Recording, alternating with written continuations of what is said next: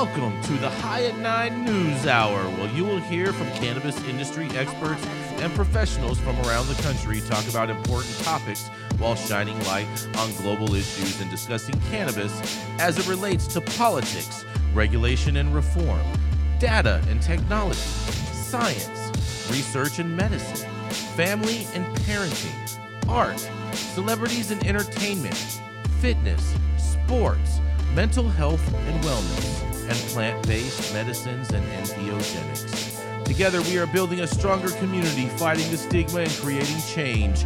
With your hosts, Jason Beck and Rico Lamitte, joined by special industry expert correspondents from around the country, and daily antics brought to you by cannabis. Coming to you live every Monday through Friday at nine a.m. Pacific time and high noon on the East Coast. And thank you all for getting high at nine with us.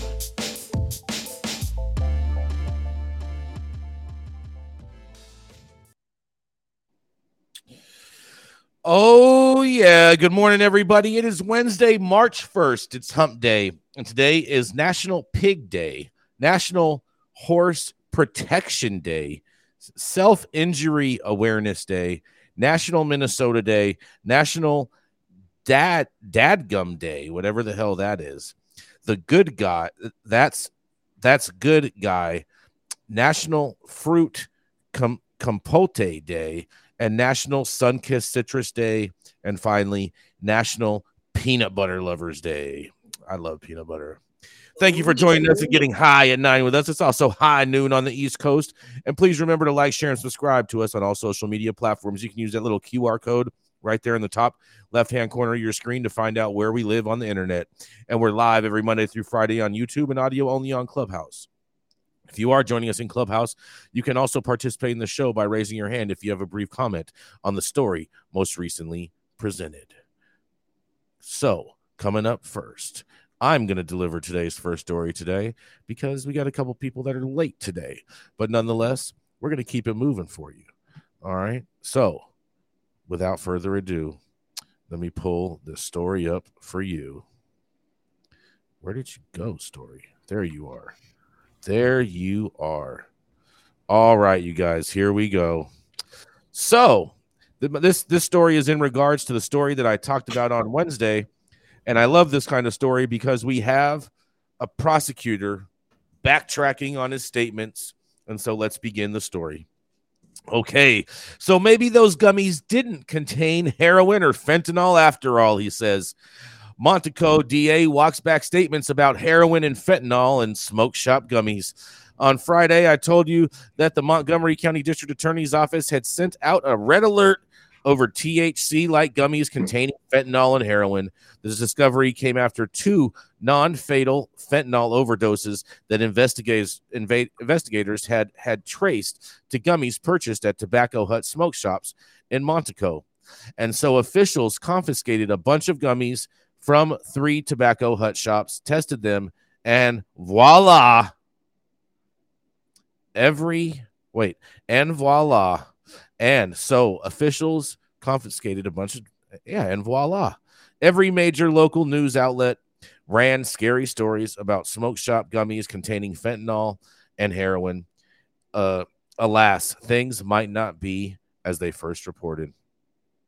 Come Monday, uh, there was a hearing from sources that the, these results were either inaccurate or less than definitive. And by late Monday afternoon, Montgomery County District Attorney Kevin Steele more or less admitted to the same in a statement declaring, "I don't have any definitive answers," and that is in a quote.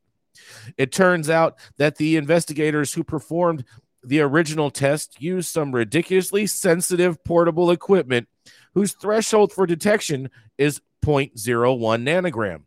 One nanogram is equivalent to, get ready for this, I hope you guys can count how many zeros, zero point zero zero zero zero zero zero zero zero one grams, which, if my decimal place counting is correct, is the same as one billionth of a hundredth said, uh, of a said nanogram.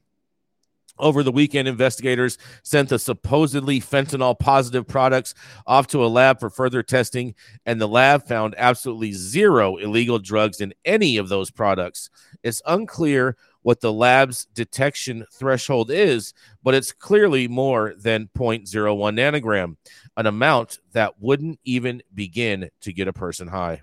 In a quote, "What I do know is the public needs to be wary of these gummies that are produced in an unregulated industry and is and and and, and in varying settings," Steele said, adding that the public needs to know it is no no it is in quotes buyer beware.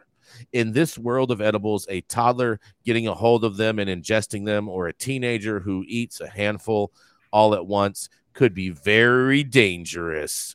Steele also made it a point to thank the Tobacco Hut shops, which he said have been fully cooperative in quotation marks. All of this just more evidence that that we need legal, well-regulated adult use cannabis in Pennsylvania. Even the medical marijuana dispensaries aren't allowed to sell edibles. As with our as with our liquor laws, we're very behind the times, they said. Well, I mean, I think you guys are definitely behind the times, and I wonder, since we have Dale in the room, I wonder if these guys are subject to any type of liable for their brand and whatnot, putting out this press release saying they had fentanyl, and the whole world probably thinks that that store, all it does is sell fentanyl. What do you guys think? This is Jason Beck reporting for the High at nine News. Well, I, I suppose there could be some liability for the prosecutor defaming somebody. Um, depends on whether these statements come out of official court proceedings. The the bottom line is that a lot of them are full of shit with their scare tactics, and, you know, how to get them to back away from that and, and recognize that, you know, if you, you try to scare teenagers, which we're trying to target to, they don't scare easy. So it's just stupid to say things like that. And then the labs come back and confirm it's not there. We have a black mark on our industry again, because people want to believe this bullshit. And it's just a vicious cycle. I mean, I mean, I mean, Dale, I mean, this is kind of, we, we covered a story yesterday when we were talking about remnants in a scale, like with the mushrooms leaving trace residue in, in the in the bowl of the scale and people not wiping it out. And so I'm this this kind of sounds like to me like uh, these law enforcement officers that had this detection device, they didn't clean it very properly from the last time they used it.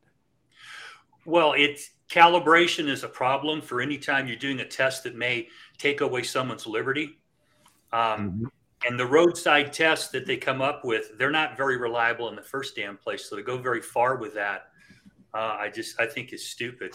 My my story today is about testing too, and they're, the standards for the testing are unbelievable. If you, in, if you've ever taken chemistry, I, I took organic forty years ago, but in some chemistry, if you touch the beaker, it screws everything up because there's enough oil on your finger to screw these things up.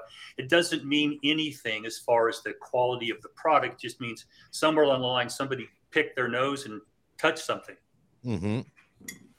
Interesting. This this whole thing, it just seems so ridiculous. And I, I don't understand how the cops got it so wrong, frankly, uh, when they first came out and said that there was fentanyl in these gummies, or, or what the led them to that. Cops. It was the D A that said this, not the cops. Yeah, but it's not like the D A does the investigating. Clearly, that's the cops true. said Very to true. him, "Hey, there's fentanyl in yeah, these." The cops are Whoever the started the process, the information. Yeah, yeah, and so the whole thing is just so ridiculous. And it sounds, frankly, no offense, like Montgomery County, uh, those nutballs out in the uh, eastern side of the state. Um, I I don't I don't know if this goes to the level of libel, frankly, because they came out, they said, "All right, we tested it wrong," but I, I don't think it's going to be that dramatic. And frankly, really, I think Tobacco Hut is just going to try and ignore this and move along. It's very interesting to me. I'd be interested to pull the reader data on the initial article and then the reader data on this article, now that it's recanting what it has originally put out there to the world. Um, I don't know. I'd definitely be consulting with an attorney if it was my business. See? So there was also an article a few days ago about the same thing, and your article stating T H C. This article stating Delta eight gummies, and no, then they're also stating... That's the, that's the same a- article that I covered on Monday. That's that's oh, okay. the article that I covered on Monday, and this is the retraction to this that article. Okay. Yes, and this is Delta so eight in- gummies we're talking about.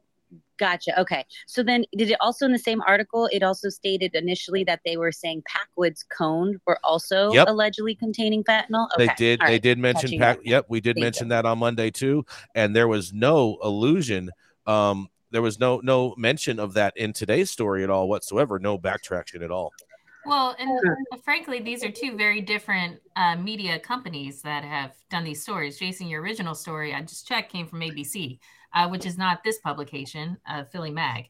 Um, so I think there needs to be a, a much broader, um, more than a press release for the Montgomery County uh, D A to come out and really apologize for well, what was said here, to really get the word out that, yeah, we're retracting. There was not fentanyl here. Do not be scared. And his bullshit line about, all right, you really need to look at these guys. I mean, come on. Is he trying to double down on his mistake? It just seems a little ridiculous. I just wonder if if if the reason that A B C didn't recover the cover recover this second piece is because it's owned by Disney and they just want to keep that narrative out there. All right. I think you're giving a little too much credit to uh, conspiracy theorists and Disney, frankly. I, I know I mean, how a local newsroom works, and I can just guarantee you there was another bigger story the, d- the day that this happened. Last uh, time I checked, conspiracy recall. theorists were up forty to zero. You're out your mind. All right. Move along. I cannot take you this early in the morning. It's, it's the afternoon where you are, Gretchen. That's true. See, you're messing up even my time zones, uh, my uh, head. Uh, I bet. I bet. Move along, Jason Beck. I got good stuff right. coming. We're gonna we're gonna go to a quick commercial, and we're gonna be right back.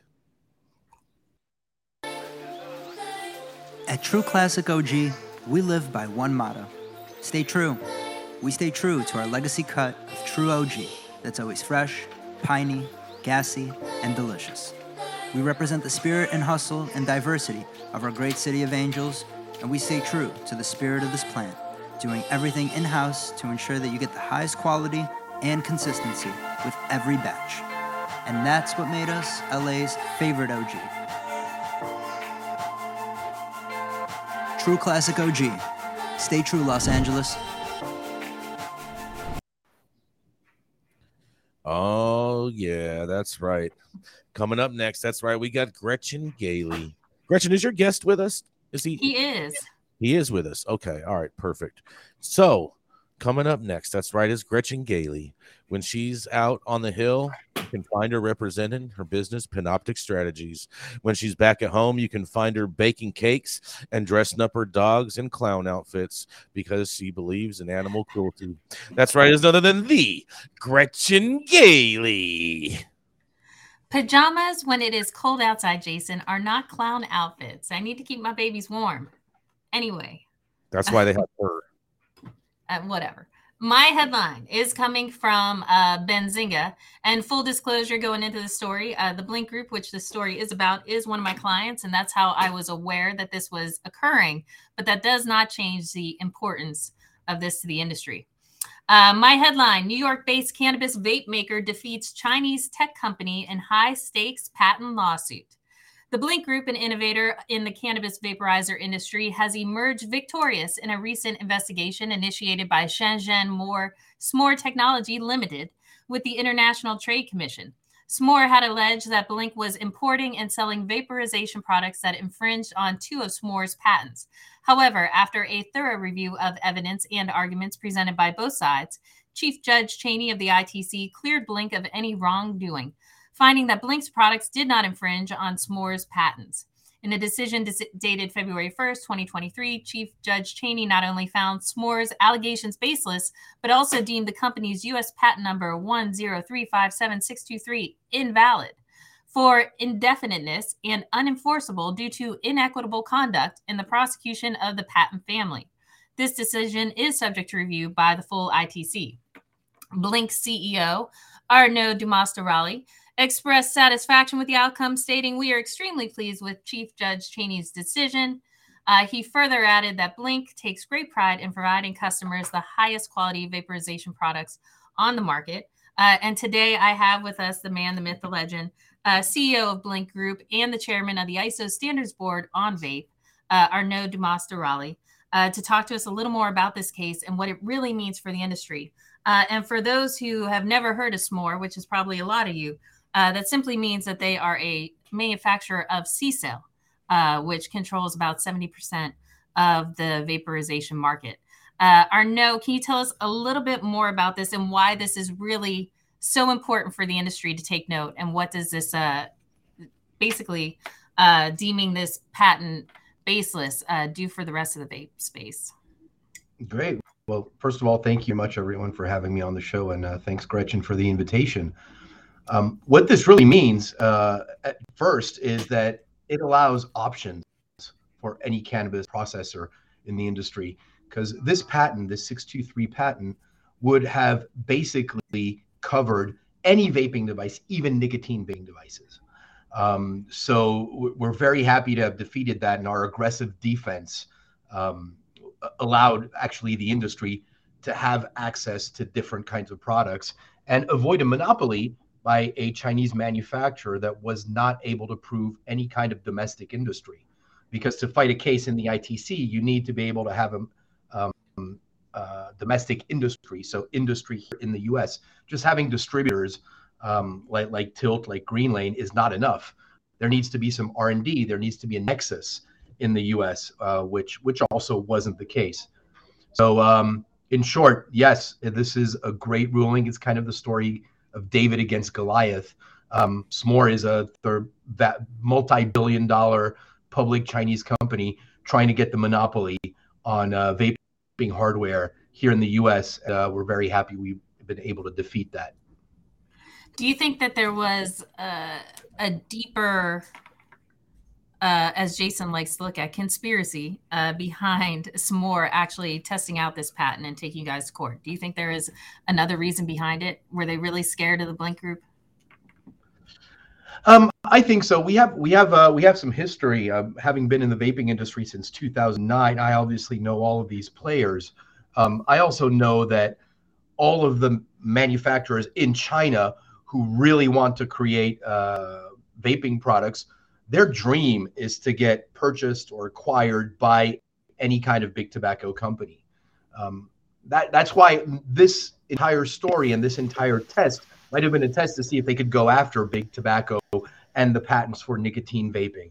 Um, again, that's just a supposition, not in a, not nothing based on on real facts, but just knowing the the history uh, with these companies. So this this has also been a move to try and dwindle down the time and focus of competition. Uh, all all all of all of the main vapor uh, device manufacturers were named in this suit, and some for three or four patents, and even with uh, and even some with trademarks.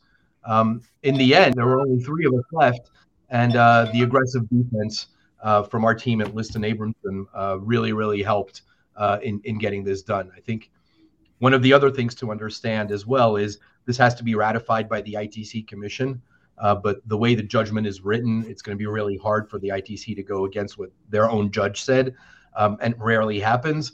And then Pre- President Biden uh, has a chance to weigh in and return uh, this judgment. Uh, I believe it's in June. Um, I don't see any way, shape, or form where they could do that, um, where Biden would actually side with a Chinese company attacking a U S company in the I T C, which is a U S institution. Do we do we know what uh, what what this was a federal court ruling, correct? This was an I T C court. The I T C is a total separate process than district court or federal court. But so, so who appoints those judges? Um, the, the the judges are appointed by Congress. By um, Congress, and the judges, yes, judges from the I T C court, um, uh, and the I T C court itself is called the International Trade Commission and has very limited Um, Uh, time to prosecute these cases. That's why this case went fast. It lasted a year and a half, um, and uh, and and there is there is no monies involved. We won, but we cannot recuperate. There's no exchange of monies involved. That happens in district court. What can what could have happened if we had lost here is we would have had an exclusion order to import the products that we manufacture um, in our Chinese facility into the U S, and it would have been the case for every. Everyone else named in this court case, of course. So this sounds like a big win overall for American technology in regards to the uh, war that's going on between the U S and China, with them infringing on everyone's patents and whatnot and stealing everyone's I P from the states. Is that what oh, you agree it, with? It that? Definitely is. It's it's it's even worse. I mean, you have a Chinese company that is attacking American businesses in America in an American court. So um, it's kind of like the, uh, the, the the the the the the worst thing you can do. Do do, do you see any type of um, any type of appeal that the that the Chinese would have to go to go against you guys? There is an appeal process. It's very strict. Uh, seven days after the judgment, the appeal has been filed, and that's when the I T C Commission is allowed to uh, either confirm the judge, say, um, no, we got to look at this again. But the timing is very, very short. So this is something that really rarely happens. Is that seven business days or just seven days? Seven, seven days. Seven days. Do you? So do the you judgment think was from February first. They had until February eighth. To file. Oh, got it. Got it. Okay. So perfect. It's over. Yeah. Yes. It's so this is totally over. Yeah. They, they, they have filed, they have filed motions. Um, mm-hmm. but, uh, but, but for now, nothing has been done about it. And, uh, usually the percentages are very low where the I T C Commission goes against the I T C judge. Very, very interesting. So Arnaud, on, on one separate last thing, if you want to say about Blink, Um, or any, you know, vape technology that people are looking into, because we're always discussing the safety of vape and this or that. And I think Jason hates it, but whatever. Jason hates everything. Uh, what would you tell uh, folks who are trying to understand the best uh, way to find good vape technology, or what should they really be looking for? I think it's, to be honest, just buy from respectable companies that you know will do their good due diligence. Um, And and that's the big issue, since all of these products are made in China. They are literally just distributors. So even when you buy C-cell, they're being distributed by a manufacturer in China. You have to understand if your supplier knows what's going on throughout the entire supply chain. You have to look for serial numbers. If you have cartridges that have no serial numbers on it, then they can be from random batches or bought on Alibaba for fifty cents.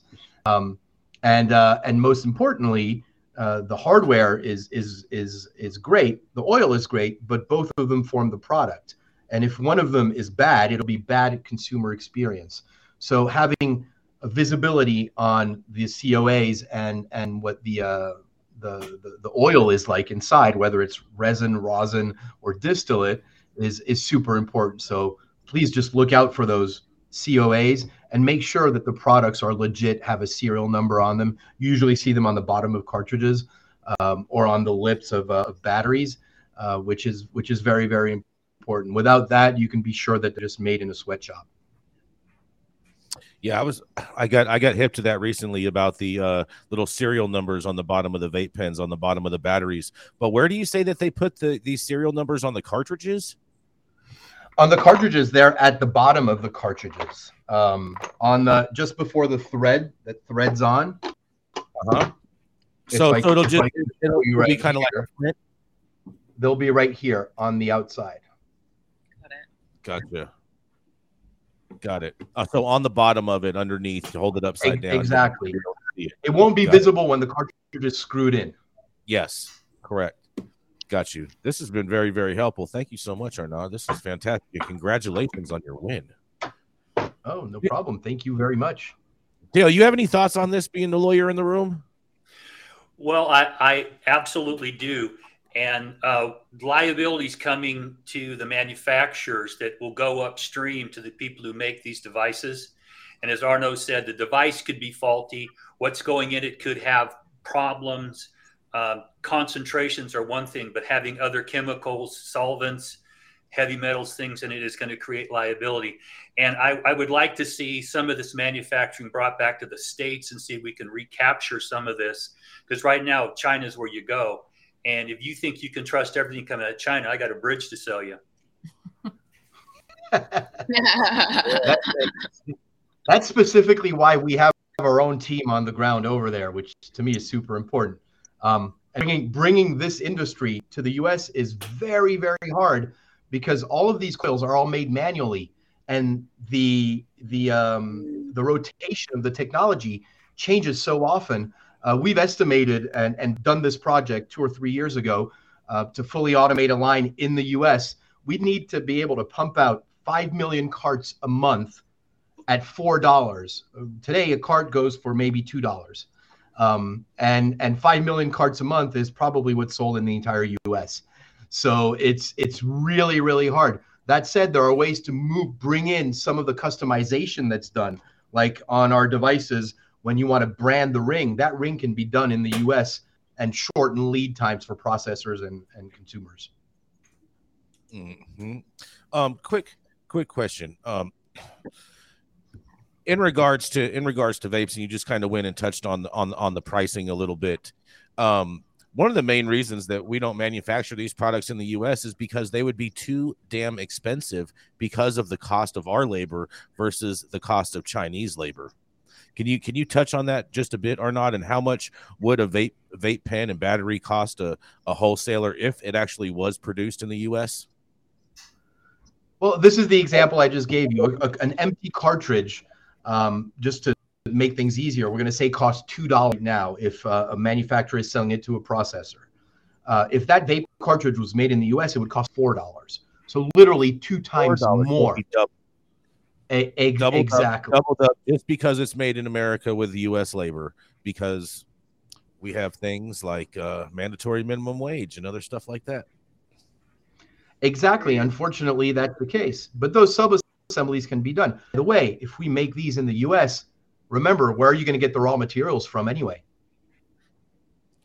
That's a good. That's another good point. But another quick question is: is do you think could, could you guys make an automated factory where you had basically no people with the new technology with A I, and then still be U S produced, and then you wouldn't be subject to those high labor costs? Well, that's the example I was giving previously. We looked at automating, fully automating the entire the entire production chain. Uh, that's a we'd need to produce to amortize this over twenty years, five million cartridges a month. There's just the numbers aren't there. But I mean, couldn't you get like some government grant to come ca- t- take a large ch- portion of that that funding, since you'd be bringing industry back to the America? Um, I would I would love that. I'm going to take your number down and send you a text afterwards. Give me that government grant. No, that's what I'm talking about right there. Yeah. Jason Beck, we can't even get banking. You think they're going to give grants to do this kind of thing? Come on. one hundred percent to bring bring manufacturing back to the United States away from China. Yeah, one hundred percent. Oh, my God. You know how many times we've jumped up and down about cannabis and jobs? The, no one's listening at the administration. I'm not it's talking about cannabis jobs. I'm talking about manufacturing hardware jobs, not cannabis. All they're, I hear you. All they're going to hear is cannabis, cannabis, cannabis. No, they not not when I'm in the room. They'll only oh, be selling the cannabis. You They'll be hearing me? What I'm dishing out. Look at you, king of cannabis. We could manufacture weather balloons here and sell them to China. Wouldn't that work? Yeah, that's what I'm talking about, Dale. Yeah. Exactly. Exactly. Oh, man, this was fantastic. Thank you so much for coming on. Um, we really appreciate your insight in this story. And uh, we, we all do want to do better, and we do want to buy American overall. But we got to we got to keep it moving. Coming up next. Thank you. That's right. Oh, yeah. He's been practicing. He's a thirty-five-year practicing attorney with twenty-three years doing fed time. That's right. For serving just a handful of patients. That's right. Trying to make sure that they had access to their medicine. But that's right. But now he's the proud co-founder of Armada Law Corp. It is the Dale Schafer. Ah, good morning, everybody. Um, I'm going to This today's story is the ongoing saga of um, testing lab shopping. Uh, I believe it was back in January, we talked about a story about Curaleaf here in California that got sued for false advertising and unfair business practices, excuse me, for overstating um, the T H C content. Well, today's story comes out of Arkansas. It's from Law three sixty, Mike Curley. And the headline is Medical Cannabis User Says Companies Inflate T H C Content. Oh, my God. I'm so shocked, right? Um, well, it seems that uh, last year they filed a federal class action, the same group, and they decided to go to state court. So the plaintiff in this case is a medical cannabis user in Arkansas, has their card, and he's claiming personal injuries on top of um, liability for false advertising. And it's this is being uh, set out under the Arkansas uh, Deceptive Trade Practices Act, which is somewhat similar to our act here in California, and every state has them. And this is a warning to anybody who is um, uh, putting product out there and having it tested and relying on these tests. Because what they're alleging here, and I want to just emphasize, this is allegations. I read the complaint, and it's, you know, I don't want to say it's Mickey Mouse, but I'm always entertained at how some of these states, states allow pleading to go. But what they're claiming is that this was at a cultivation facility, and apparently testing labs are allowed to go to cultivation facility, take samples there, test them, and put out their official certificate of analysis. California requires it be done at a distributing facility with a video of who's doing it. But what they're saying here is that the cultivation facility allowed some of its employees to become employees of the testing lab. They went out and cherry-picked samples, and the results they got were inflated. The, this group went and bought samples, and they found out that the average twenty-five percent under what was being reported on the la- label. And this is a phenomenon we've seen across the industry. And some of the problems here involve testing standards. And I don't think we have uniformity in who does the testing. It's supposed to be independent testing, but if the allegations here are true, it's just fraud. And that's what they're claiming, it's fraud. They allowed this to go out. And he's claiming that he's a pain patient, and he went and relied upon the samples being twenty percent above to treat his pain, and they weren't. So he's claiming he suffered pain because he was not able to adequately treat it with cannabis because it didn't have enough T H C in it. That we'll see how that one goes. Yeah, I know, Mandy. You just you go, okay, fine, cool. Take another hit, dude. Okay, I, I don't know what to say. But one of the problems that that I talk with my clients about is do R and D testing. Make sure you're fastidious and allow this to be independent. And you should be doing your own sampling. Go to these places where people buy the product, get it, have it tested. If it's not matching what your C O A says, go back upstream and figure out why. Okay. Was it a lab error? Was somebody storing this too hot or too cold? Um, what was the environment it was kept in? How old is it? Because T H C degrades over time and it turns into C B N basically, but there's a process it goes through. And I try to caution my clients to, number one, get recall insurance, products liability insurance in case you have to do this. Practice this. Back in the old day, people used to practice if a cop showed up, what are we going to do? Well, okay, if somebody makes a claim and there's a potential recall, what the hell are you going to do? Because this is going to be a problem across the industry. As consumers are now beginning to attack the industry, it, this is cherry picking. This, this is low-hanging fruit here. So inside the industry, you need to make sure you've got insurance for everything. You identify your risks. Do your own sampling. And don't be afraid to recall your own product and relabel it or somehow it degrades with time. This is a warning for the industry, and we'll continue to follow this because you're going to get spanked if you're not proactive about this. That's my story for today. Jump in and tell me what you think. So, so Dale, this is like an independent customer that just went and bought products and then went and took it to a testing lab and then now is getting a different result than on the label. Exactly. And they had multiple labs do it and they compared the results. And from from a standpoint of the trust of the sampling, you, you get a bell curve. So you don't have a lot of weird samples. These samples from, um, Cure, it's not Curaleaf, it's, um, fuck. Oh, anyway, the, the la- oh, Steep Hill. The samples from Steep Hill tended to spike at twenty percent or above, which means th- this is bullshit. You can't rely on these results. So that's something that should be a cautionary tale to anybody who's having testing done. Test your testing lab every once in a while. Dale, First of all, could, don't trust either. A, a quick yeah, question, right. Dale. Um, if if this goes to court and is actually, you know, brought in and everything, could the argument be made that one item, one product is not enough to really go to court on? Would they have to test a lot more batches to prove that the products are not correct?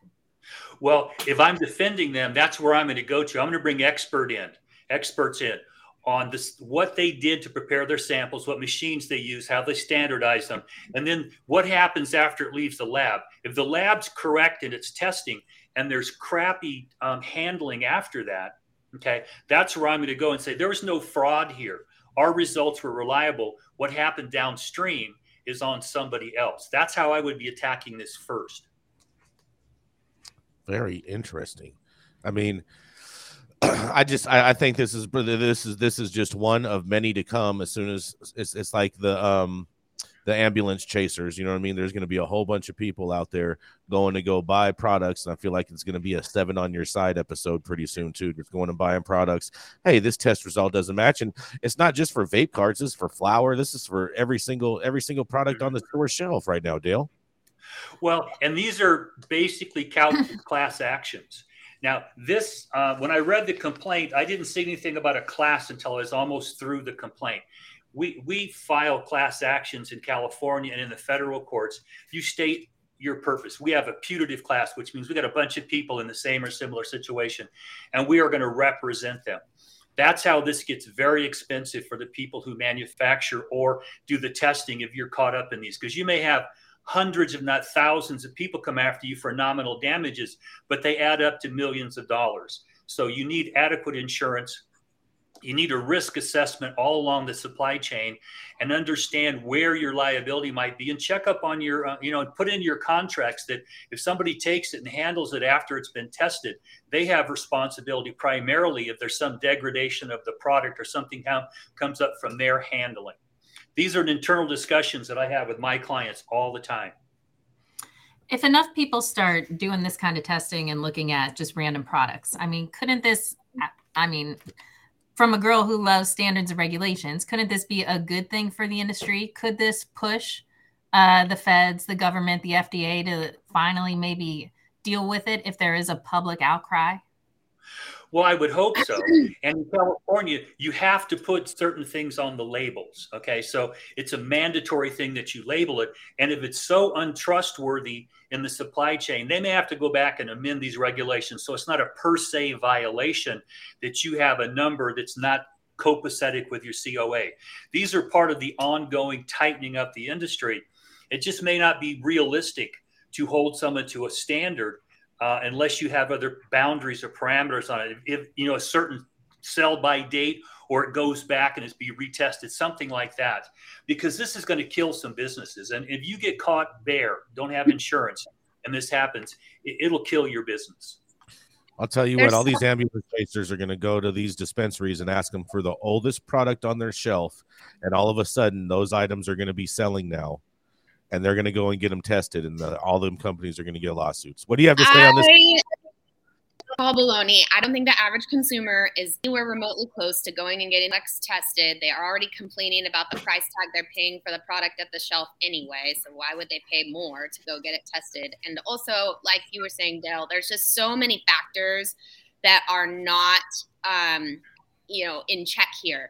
I mean, where it's stored, how old the product was compared to when it was manufactured versus when it was tested versus how old it or how long it's been sitting on the shelf. There's just, there's so many factors that could come into play here. It's, it's just ridiculous. And also, well, and realistically, what happens, Mandy, is these cases get settled. Okay. And most cases don't hit a jury trial. So when you file this, and the more you can tag on to the cost to a business, or basically the insurance companies. I, I used to be an insurance lawyer, and we look at risk, benefit, cost analysis, things like that. And sometimes you just pay them off and get rid of them. And there's attorney's fees provisions in a lot of these. So the, the attorneys that do this, take these class actions, they're going to get paid. Okay. So it's very costly, and very often you get these settled. But anytime you settle, the insurance company is going to demand, we're going to an internal review. Before we insure your ass again, you're going to insure us. This is not going to be a problem. And so the insurance industry will tighten this up as soon as they take a few good hits. And then you may not be able to get insurance. And then are you going to do business without insurance? I don't recommend you do, but you know, it's it's going to be a, a tough sled as the consumers come into this and spank this industry for things every other industries have to been responsible for since the, you know, the Food and Drug Act came about fifty, sixty years ago or more, back in the thirties. I get what you're saying, Dale, but are they able to come in and bitch? I mean, because the F D A isn't regulating it. So well, what for the cannabis, do they have?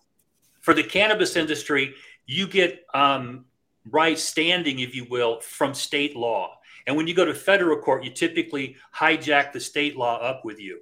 OK, that's how it works. The the federal government could absolutely fix this. They could come in and they could set a federal standard that could take away a lot of the standing, if you will, to go sue on this. But each state has the right to make their own consumer protection laws.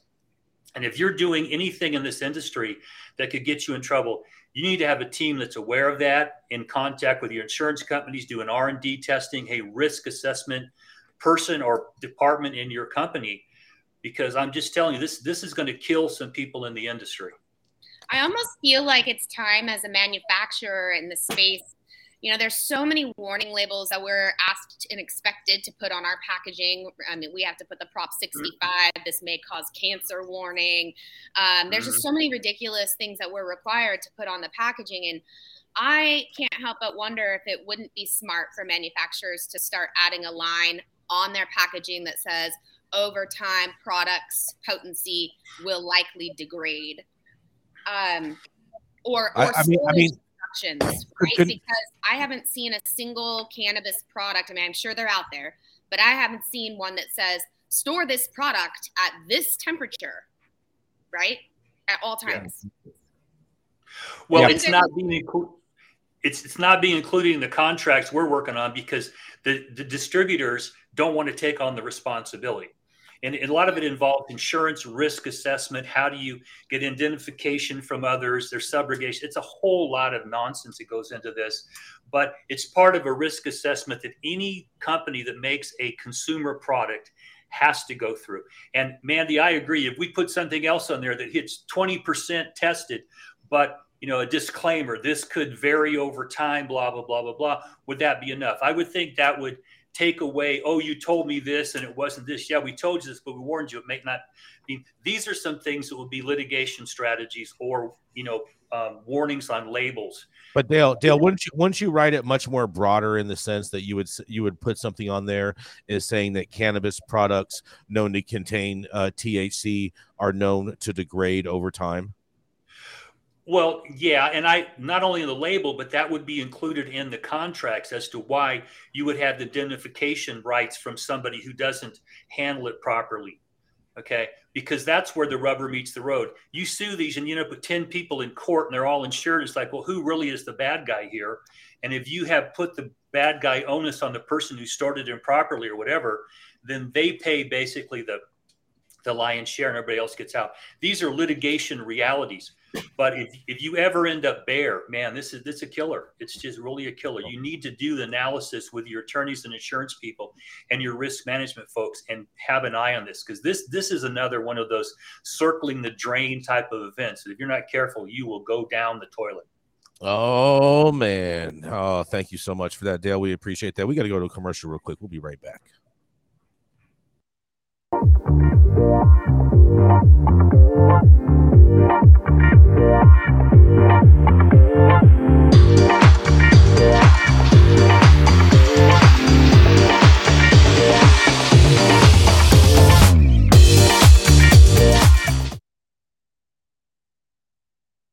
All shade thrown on High at nine News are those of the individual speakers and not those of any other speaker or its followers. The statements do not constitute legal or accounting advice, and our speakers make no representation regarding the legal status of any substance in any country, area, territory, or any authorities. The views expressed in this room do not establish any fiduciary relationship, and our sponsors do not imply or constitute any endorsement by us, the expression of any opinion whatsoever on the part of any speaker on stage. If you're an easily offended person, this show is probably not for you. And maybe you should go and buy some old T H C product. You want to grow some of the best weed in the world? Then you must start with the best genetics in the world. Go to w w w dot d n a genetics dot shop to order regular, feminized, or autoflower beans. All of your favorite D N A genetics cultivars such as Kosher Kush, Skywalker Kush, and oh yeah, Chocolate Truffle Shuffle. Boasting more cannabis awards for their award-winning genetics than any other company in the world. Remember to go to w w w dot d n a genetics dot shop to see why our terps don't lie.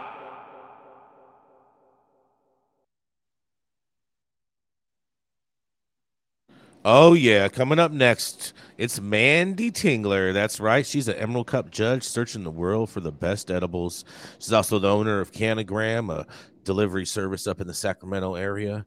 And, of course, the founder of the Woman's Cannabis Awards, hoping to show everyone how cannabis lifestyle, being a mom, and an executive lifestyle all go hand in hand. That's right. It's Manndie Tingler.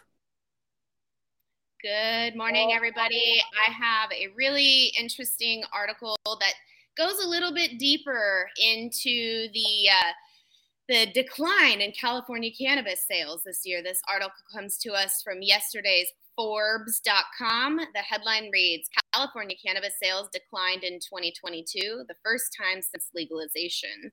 The state generated five point three billion dollars in legal sales last year and an eight point two percent drop from twenty twenty-one, and first drop since the adult use market launched in twenty eighteen.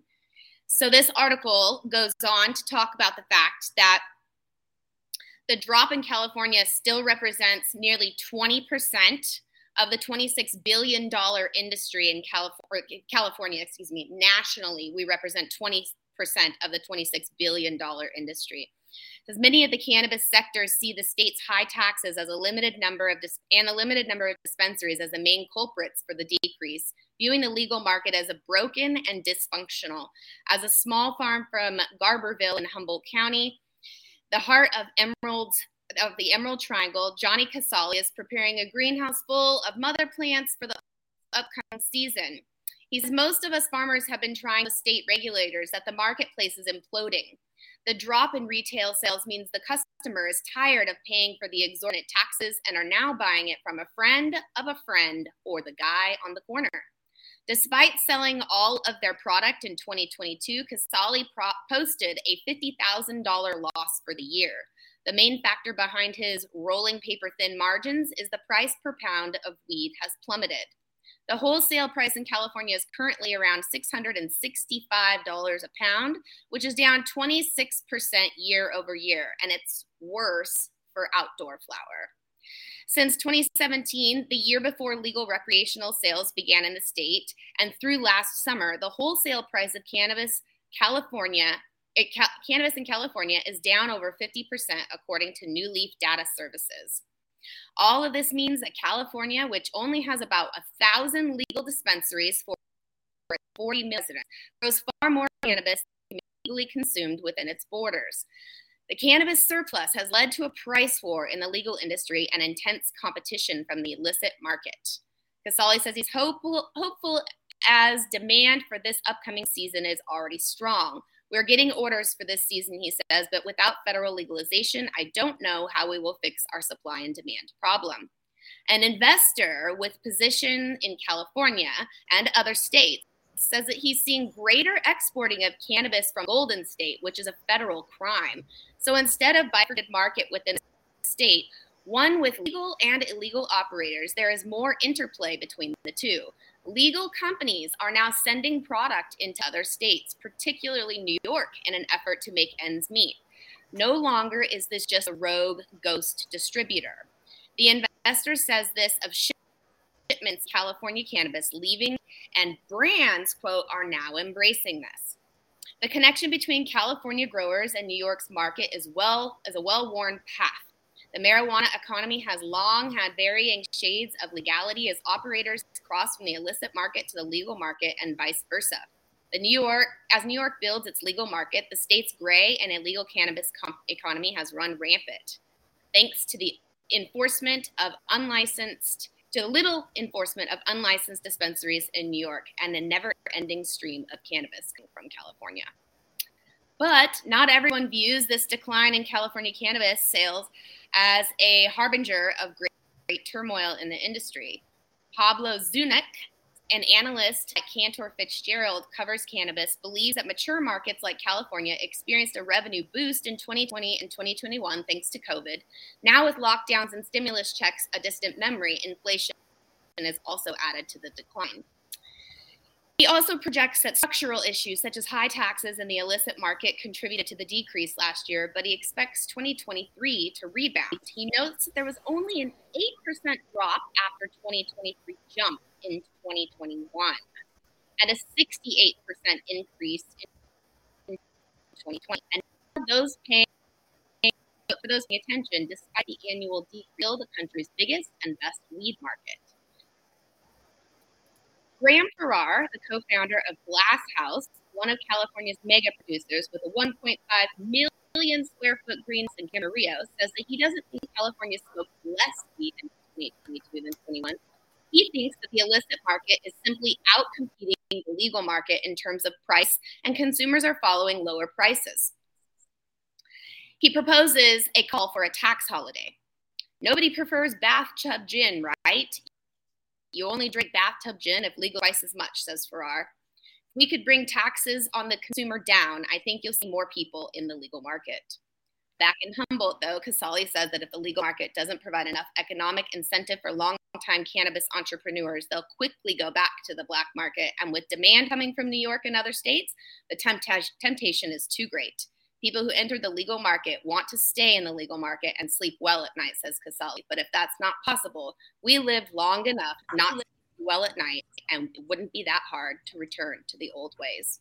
Now, guys, there's a lot in this article. We are not shy or or or naive to the fact that California cannabis makes its way to the East Coast on a daily basis by the truckload. But it's very interesting to me in this particular article about the folks who are commenting on it. And I am very curious to see what my fellow correspondents say. This is Manndie. Did Did you just say it gets there by the truckload, Manndie? Oh, hell yeah. Okay. Uh, frankly, you know, maybe I'm not as concerned as everyone else in the world about declining sales in California. I think what people are not looking at when they create these lovely headlines um, is the overall economic picture over years. And if you look at how cannabis has been selling, there was definitely a spike during the COVID period. And to think that it's going to continue on that trajectory is just not uh, not smart. That's not how it works, frankly. And if you were to take COVID out of the mix and look at sales, California would still be on track for where it was. So COVID checks, all sorts of things, people being able to sit at home and smoke all day, uh, those days are done. Um, and so that is why we are seeing a reflection of declining sales this current year. Um, I also do believe that the economy has something to do with it. I do think that some people are having to make decisions. No, I can't be smoking as much, perhaps uh, legal weed because of how much taxes there are involved with it. Uh, it doesn't mean that they're smoking less. Don't laugh at me, Jason Beck. I would love to hear where you got your economics degree. Let's hear it. What you got? Yep. I would talk. I went to the School of Hard Knocks with a master's in common sense. Okay. Well, common sense says that, you know, a pound of ground beef is going for nine dollars, ten dollars. That shit's what about expensive the nowadays. Egg? Eggs are expensive. I was just in the grocery store the other day and I saw them for seven ninety-nine. It's insane. Milk it's is about insane. The same. But listen, you know? I think that what was really, and Gretchen, I mean, I don't expect you to have empathy for California because you're not operating out here and the rest of us are all stuck with the shitstorm. So, yep. um, you know, I get that. But the fact and the reality is that we also see a massive drop off of licensees. There is far too many cultivation licenses and not enough retail space. There's tons of municipalities and even full-blown counties all throughout California that don't allow any sort of cannabis commerce. It's insane. And there needs to be something done about that by the state of California. We need to establish that these these places need to be allowing operations to occur. occur. And then there also needs to be some kind of massive oversight and recalculation of the amount of square footage of cultivation space in each state, not just California. There's far too much, far too much. And Manndie, I, I'm not saying you're wrong, and you may be correct in, in that I have don't have as much empathy for California. California's screwed up. Everyone knows that California is, pardon my language, fucked.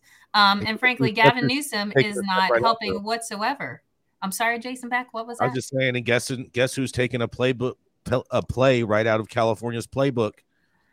Your favorite state, New York. Well, they're not exactly going uh, as New as California did. Um, however, Um, it, there has to be massive change in California. And frankly, you're not going to see a massive change in the California cannabis economy until there is federal legalization, until they can actually legally start moving this stuff with interstate commerce. I mean, well, you guys are just producing way too much cannabis for what your state needs. You guys need to be the supplier of the country, not of yes. one little state. Yeah. yeah, shout out, Gretchen. That's exactly right. California. Well, we actually are. It's country. just not no, all legal. True. It's just not all legal. Well, it's just not all. It's just not all on metric, Dale, is what you're saying. Well, yeah, and if they're not, if the rest of the nation's not watching the over-regulation, over-taxing, the local control fucking nightmare we have here in California, then you're learning nothing from us, because that's the problem. The more you try to rein in this this dying industry, the more the, the um, unregulated market, the black market, we're told not to say that anymore, but you know, the unregulated illegal market just thrives. Because that's where the money is. People go where the money is. It, you got, it's like squeezing blood from a turnip to run a business in this industry legitimately. It's very difficult. And then when you have everybody attacking you and you got all these problems, you know, it. It. I have a client who can produce a pound of weed for like twenty-five cents a gram. Okay. And he did that. And, you know, he can compete at one hundred dollars a pound. But most people, they mark their price at two dollars to four dollars a gram that they need to get to run their business, and you just don't have the margins. If if the if the cannabis economy takes another shit like it's about to do, and the price drops out, it's all going out of state because it just it can't run through the industry and people be profitable. I'm just curious, like when I looked at this, when I was reading through it, you know, of course they interviewed the largest grow in the state. And if they alone can produce enough cannabis to supply the entire state of California, where is all that going? I just want to say. And on that note, follow them we can move. Follow them up. But um, yeah, we, we got to keep it moving here. Everybody, up next, she is the C M O of Event High and the co-host and founder of the revolutionary Rev- Professional Women in Cannabis Networking series, Blunt Brunch. Bring us our next story, Adelia Carrillo. What you got for us today, Adelia? Over in Clubhouse. Hello, everyone. Yes. Hello, everyone. Uh, tuning in from Clubhouse today. Um, so the article title is Michigan's marijuana industry sending sixty million dollars to cities and counties with top businesses. Uh, there has been continued growth of Michigan's cannabis industry, and it is now paying dividends with the state sending out a little under sixty million dollars to counties and local governments. Local governments that have approved the recreational sale of cannabis in their county, city, village, or township will see approximately fifty-one thousand eight hundred dollars for every retail store and micro business that it's handed out licenses to. So to give a bit of a breakdown, Michigan has only redistributed revenue from recreational sales for the past three years since it was legalized in December twenty nineteen. In twenty twenty, it had nine point nine million dollars, which was paid out to local governments, which came out to twenty-eight thousand dollars per license. In twenty twenty-one, this went up to forty-two point two million dollars was paid out, and the uh, cost per or the, the payment per license was fifty-six thousand four hundred fifty-three dollars. And even though the total revenue sent to governments was seventeen million dollars higher, the amount of money per license sent out fell by five thousand dollars, which made it that fifty-one thousand eight hundred dollars for every retail store or micro business. Um, how they are breaking this out is only thirty percent of total adult use sales will go to local governments, while the other seventy percent going to schools and the roads. When contributions from last year uh, are paid next to figures from twenty twenty-one and twenty twenty, they show for they show an industry in Michigan that shows no signs of slowing down. Um, they also gave a couple of, of examples, and one of them I wanted to notate. It was, and I'm probably going to butcher this, Washtenaw County, which has distributed forty business licenses, saw the most return at around two million dollars. Um, and then there was also Ann Arbor and Lansing, which uh, were the only other cities to eclipse a million in returned funding. Um, in this article, uh, for those that are interested, you can also find a doc that is linked, which shows all licensed counts for the fiscal year of twenty twenty. Um, and when looking at the cannabis business growth, the government, the government still need to give approval for businesses to set up shop within their boundaries. Um, however, the number of new dispensaries and micro businesses has ballooned in Michigan in the past two years. Um, they give a breakdown, whereas in twenty twenty, there were one hundred four municipalities that handed out three hundred fifty-six licenses. In twenty twenty-one, there were one hundred sixty-three municipalities that reported a total of seven hundred forty-eight business licenses. And then in this past year, it went up to two hundred twenty-four municipalities, which registered one thousand one hundred forty-eight business licenses. Um, the article also goes into the latest figures of cannabis growth uh, coming from the Michigan Department of Treasury, which reported one hundred ninety-eight point four million dollars in revenue from recreational cannabis last year. Um, they're going to use another sixty-nine point four million dollars to go to the school aid fund and another sixty-nine point four million dollars to go to the transportation fund. So in total, um, there's going to be one point eight billion dollars in sales from cannabis uh, that came from last year. Um, one of the other things it states in this article is, you know, although Michigan continues to pull in some of the highest recreational cannabis sales totals amongst states that have legalized it, um, according to M J Biz, it's reported that Michigan is the second highest number of cannabis sales per month, um, coming only short behind California. Now, even though these, we're all continuing to see these prices seesaw, um, in Michigan, they're starting off expensive before plummeting as more dispensaries have opened up. Uh, they're also, of course, seeing illegal cannabis sales, still making a big portion of that industry. Um, alone in twenty twenty-one, they found that up to seventy percent of all sales for cannabis in Michigan were actually uh, illegal or came from the unregulated market. Now, the one city that isn't on the most recent report from the Treasury in Detroit is Detroit, actually, which only opened up its first recreational business this January. Um, so with that being said, this is Adelia reporting live for High at nine at News Hour. Uh, what do you guys think of these numbers? How do you, how long do you think Michigan will continue to see numbers like this? I mean, Michigan is super, super trappy, and they have a very uh, illustrious uh, freedom market out there as well. So I'm really surprised that their numbers are so, so high. Adelia, is there anywhere in the story that talks about the missing forty million dollars for vets? Oh, yeah. I knew we were going to go there today. Somebody had to. Sean's not here, so I had to do a little, little poking. Nothing in this article. Nope. Not there. I bet you all this money is part of that forty million dollars. I'll, I'll, mm-hmm. forty of this fifty million dollars is, is that money. What they did th- give a detail of, uh, like I said, that that link. Um, so I'd be curious if somebody does go through all those numbers to see, again, to follow what, where the money's going in each of this in this document. Mm-hmm. I mean, we need a we need oh, a full God. audit of uh of, of Michigan, that's for sure. Gretchen Whitmer. One of the things I do about the Michigan licensure process is that it requires the licensee to document um, what portion of their revenue they're donating to a charitable organization out there. It's like a requirement. I think that's really good for them. I appreciate that for the state of Michigan. Yeah, and I also don't... appreciate that they continue to buy a lot of California weed, because all my fellow Michigan business owners call me a bitch all the time about how California weed is ruining their business. I mean, it sounds about right. I mean... I took Michigan, that's super, super trappy out there. Yeah, hers, to be the, hers to be the best. Hers to be the best. Uh, I, I, I'm still, I still bet that's a big. They're, that they're, the veterans' forty million dollars is definitely in that in that fund. We shall see. We shall see. There's a lot of yeah. There's a lot of shenanigans going on there. The dirty mid. Yeah. Let's right. let, let's let's run that commercial real quick, Adam.